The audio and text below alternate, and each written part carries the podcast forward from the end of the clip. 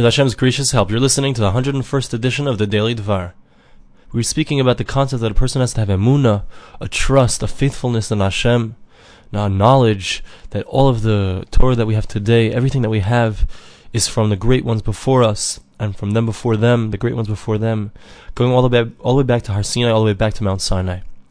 The Chofetz Chaim stresses how in our Masorah, in our tradition, so the generations before us are so great and they're looked upon with such incredible chashivas, such importance.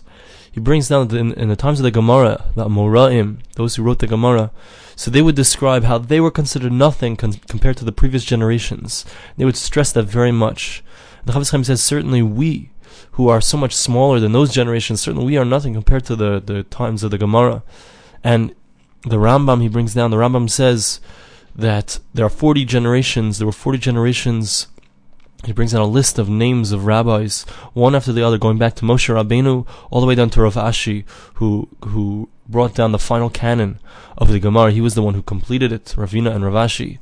So those two men. So you have this generation after generation, man after man, of great people. And this is what we look back to, and this is what we trust and this is what we know. And this is the incredible power of our tradition when we look back, we see how great those people were. As opposed to the Western civilization that says that if you look back, you're going to go back and you're going to find apes. There's a famous story with Rabbi Yaakov Kamenetsky that he was on a plane, and his granddaughter or his grandson, one of them, was coming every few minutes or every you know half an half an hour on this plane ride to check and see how he's doing, if he needs anything, constantly asking if he needed any help.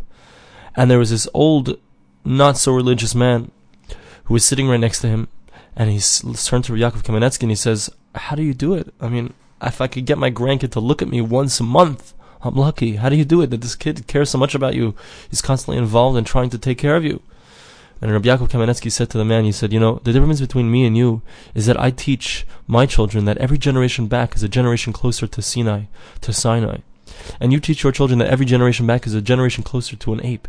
So they have no respect for you. Of course, you're just, you know, as as as a child, I'm a much greater person than the, the ones before me because I'm farther away from the apes. But in, in our tradition, in the religious Jewish tradition, so every generation later is a generation farther away from Sinai. So they look with great respect upon the previous generations. This is something that's so fundamental. This is something that happens in the Pesach Seder. You know, this is something that we we imbue in our children. We sit around with our parents, our grandparents, and our children, and we sit at the table, and everyone's together, and the children ask questions, and they're answered by the parents, the grandparents. They grow up with a certain amount of respect and acknowledgement of the greatness of our parents, the greatness of their parents, and that that understanding is so essential because in order for us to have this Masorah, this tradition, and this emuna, this trust, we have to know that the generations before us were greater than us. The Chofetz Chaim brings down that uh, he's talking about how great those generations were, and he says the original generations, the Nevi'im and the Tanoim, those who wrote the Mishnah, they were on such a high level. It says that Rabbi Yochanan ben Zakkai, he knew every single verse, every single Mishnah, every single Gemara. He knew halacha. He knew all kinds of stories. He knew how to speak to shadim, to demons, and how to speak to the angels. And he knew the the Ma'aseh Merkava about the workings of the chariot, all of Kabbalah. He knew all of the questions and answers of Abai and Rava and he was the smallest, he was the least of 80 students of Hillel Hazaken. That's what the Gemara says there.